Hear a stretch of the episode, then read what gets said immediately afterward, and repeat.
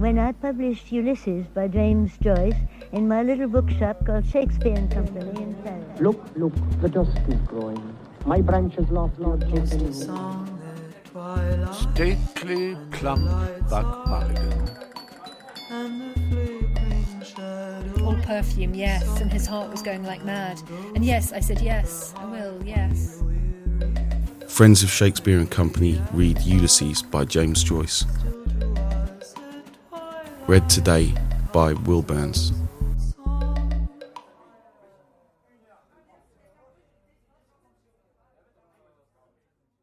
Carefully avoiding a book in his pocket, Sweets of, which reminded him by the by of that Capel Street library book out of date,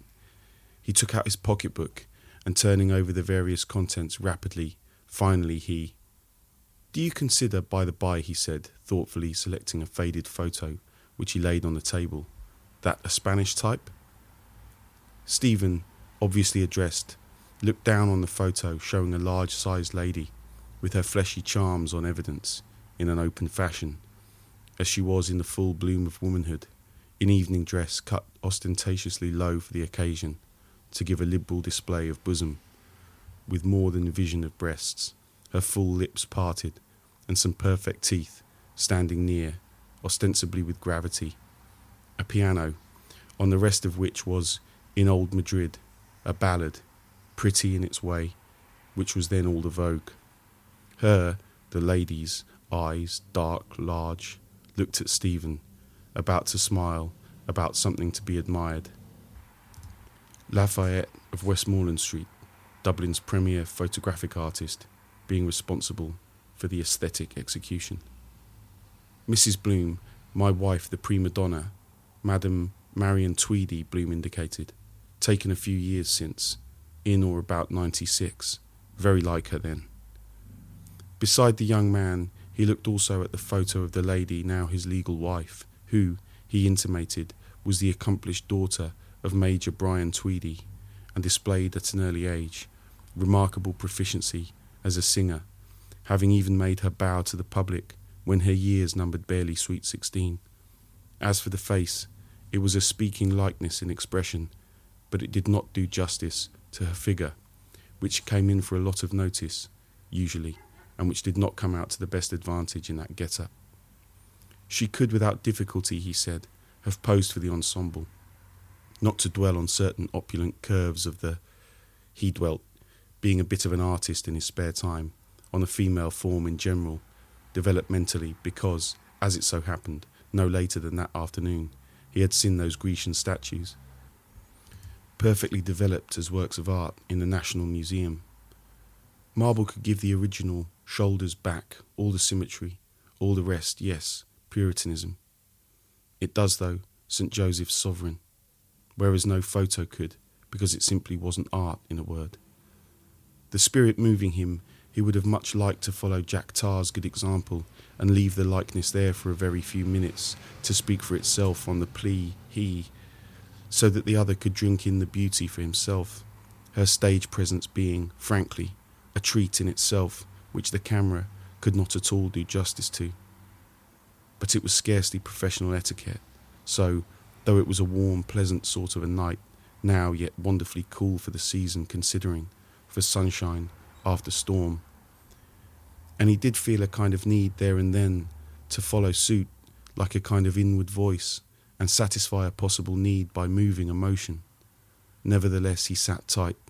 just viewing the slightly soiled photo creased by opulent curves, none the worse for wear, however, and looked away thoughtfully with the intention of not further increasing the other's possible embarrassment while gauging her symmetry of heaving embonpoint. In fact, the slight soiling was only an added charm, like the case of linen slightly soiled, good as new, much better in fact with the starch out. Suppose she was gone when he. I looked for the lamp, which she told me came into his mind, but merely as a passing fancy of his, because he then recollected the morning, littered bed, etc., and the book about Ruby, with met him pike horses in it, which must have fell down sufficiently appropriately beside the domestic chamber pot, with apologies to Lindley Murray. The vicinity of the young man he certainly relished, educated, distingue, and impulsive into the bargain, far and away the pick of the bunch, though you wouldn't think he had it in him, yet you would. Besides, he said the picture was handsome, which, say what you like, it was, though at the moment she was distinctly stouter. And why not? An awful lot of make believe went on about that sort of thing, involving a lifelong slur with the usual splash page of letterpress about the same old matrimonial tangle alleging misconduct with professional golfer or the newest stage favourite, instead of being honest and above board about the whole business. How they were fated to meet, and an attachment sprang up between the two, so that their names were coupled in the public eye, was told in court with letters containing the habitual mushy and compromising expressions, leaving no loophole to show that they openly cohabited two or three times a week at some well known seaside hotel, and relations, when the thing ran its normal course, became in due course intimate. Then the decree nisi and the king's proctor to show cause why, and he failing to quash it, nisi was made absolute. But as for that, the two misdemeanants, wrapped up as they largely were in one another, could safely afford to ignore it, as they largely did, till the matter was put in the hands of a solicitor, who filed a petition for the party wronged in due course. He, Bloom, enjoyed the distinction of being close to Erin's uncrowned king in the flesh, when the thing occurred in a historic fracas, when the fallen leaders, who notoriously stuck to his guns to the last drop, even when clothed in the mantle of adultery, leaders, trusty henchmen to the number of ten or a dozen, or possibly even more, than that penetrated into the printing works of the insuppressible, or no, it was United Ireland, a by no means, by the by, appropriate appellative, and broke up the typecases with hammers, or something like that, all on account of some scurrilous effusions from the facile pens of the O'Brienite scribes at the usual mudslinging occupation, reflecting on the erstwhile tribune's private morals. Though palpably a radically altered man, he was still a commanding figure, though carelessly garbed as usual, with that look of settled purpose which went a long way with the shilly shalliers, till they discovered to their vast discomfiture that their idol had feet of clay, after placing him upon a pedestal which she, however, was the first to perceive. As those were particularly hot times in the general hullabaloo, Bloom sustained a minor injury from a nasty prod of some chap's elbow in the crowd, that of course congregated, lodging some place about the pit of the stomach, fortunately not of a grave character. His hat, Parnell's, was inadvertently knocked off, and as a matter of strict history, Bloom was the man who picked it up in the crush, after witnessing the occurrence, meaning to return it to him, and return it to him he did with the utmost celerity. Who, panting and hatless, and whose thoughts were miles away from his hat at the time, being a gentleman born with a stake in the country, he,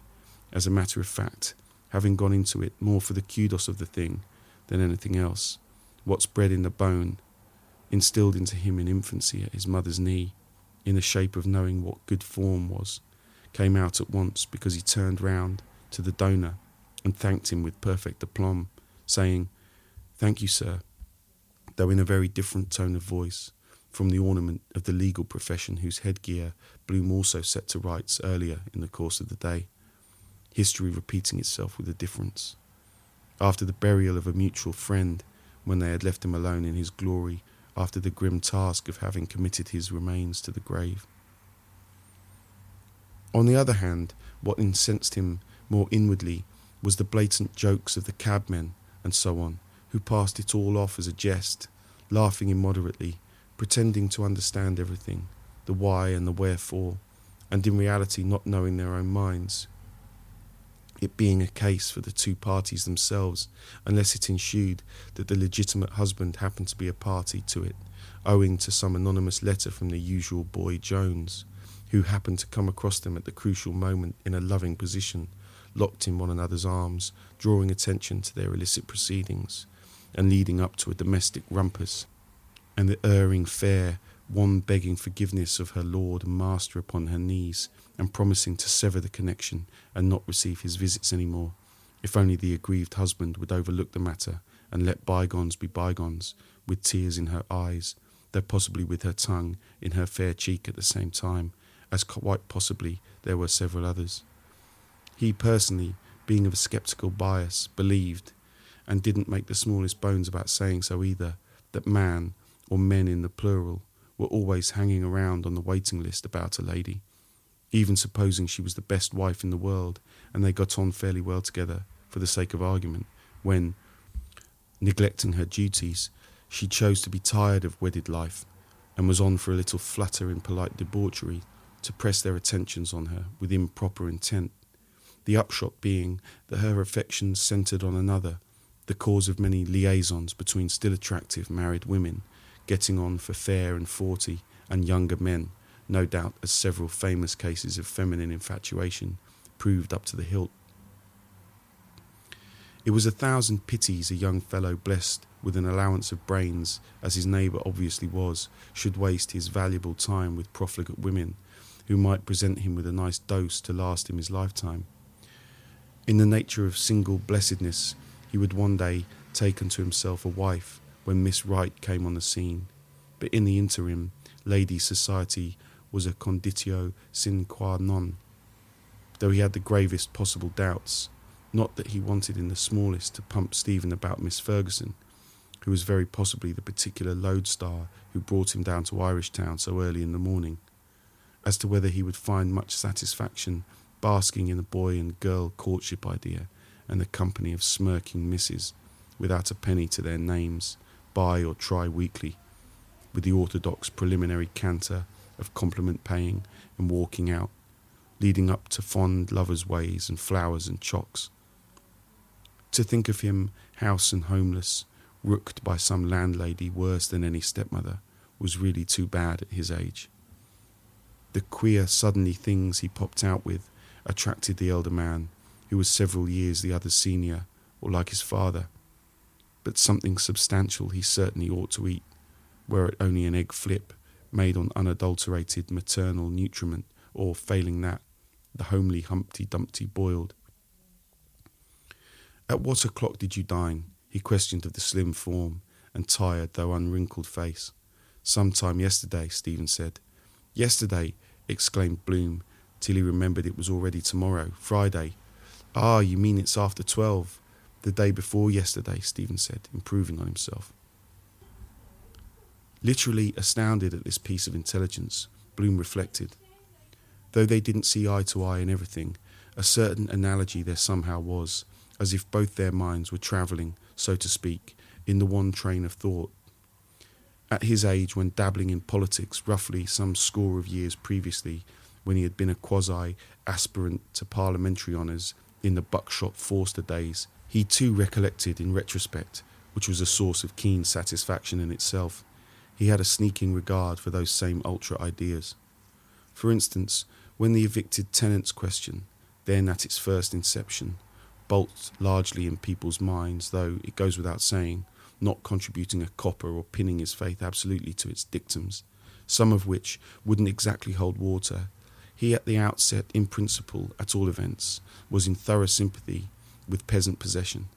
as voicing the trend of modern opinion, a partiality, however, which, realizing his mistake, he was subsequently partially cured of, and even was twitted with going a step further than Michael Davitt in the striking views he at one time inculcated as a back to the lander, which was one reason he strongly resented the innuendo put upon him in so barefaced a fashion at the gathering of the clans in Barney Kiernan's, so that he, though often considerably misunderstood, and the least pugnacious of mortals, be it repeated, departed from his customary habit to give him, metaphorically, one in the gizzard, though so far as politics themselves were concerned, he was only too conscious of the casualties invariably resulting from propaganda and displays of mutual animosity and the misery and suffering it entailed as a foregone conclusion on fine young fellows, chiefly destruction of the fittest, in a word. Anyhow, upon weighing the pros and cons, getting on for one as it was, it was high time to be retiring for the night. The crux was it was a bit risky to bring him home as eventualities might possibly ensue, somebody having a temper of her own sometimes, and spoil the hash altogether, as on the night he misguidedly brought home a dog, breed unknown, with a lame paw. Not that the cases were either identical or the reverse, though he had hurt his hand too, to Ontario Terrace, as he distinctly remembered having been there, so to speak. On the other hand, it was altogether far and away too late for the Sandy Mount or Sandy Cove suggestion, so that he was in some perplexity as to which of the two alternatives. Everything pointed to the fact that it behoved him to avail himself to the full of the opportunity, all things considered. His initial impression was that he was a bit standoffish or not over effusive, but it grew on him some way. For one thing, he mightn't what you call jump at the idea if approached, and what mostly worried him was he didn't know how to lead up to it or word it exactly, supposing he did entertain the proposal, as it would afford him very great personal pleasure if he would allow him to help to put coin in his way or some wardrobe if found suitable. At all events, he wound up by concluding, issuing for the nonce hidebound precedent, a cup of Epps cocoa and a shakedown for the night, plus the use of a rug or two, an overcoat doubled into a pillow. At least he would be in safe hands and as warm as a toast on a trivet. He failed to perceive any very vast amount of harm in that always with the proviso no rumpus of any sort was kicked up. A move had to be made because that merry old soul, the grass widower in question, who appeared to be glued to the spot, didn't appear in any particular hurry to wend his way home to his dearly beloved Queenstown. And it was highly likely some sponger's bawdy house of retired beauties off Sheriff Street, lower, would be the best clue to that equivocal character's whereabouts for a few days to come alternatively racking their feelings, the mermaids, with six chamber revolver anecdotes verging on the tropical, calculated to freeze the marrow of anybody's bones, and mauling their large sized charms between whiles with rough and tumble gusto to the accompaniment of large potations of poitín and the usual blarney about himself. For as to who he in reality was, let XX equal my right name and address, as Mr. Algebra remarks, pass him. At the same time, he inwardly chuckled over his repartee to the blood and oons champion about his God being a Jew. People could put up with being bitten by a wolf, but what properly riled them was a bite from a sheep. The most vulnerable point, too, of tender Achilles, your God was a Jew,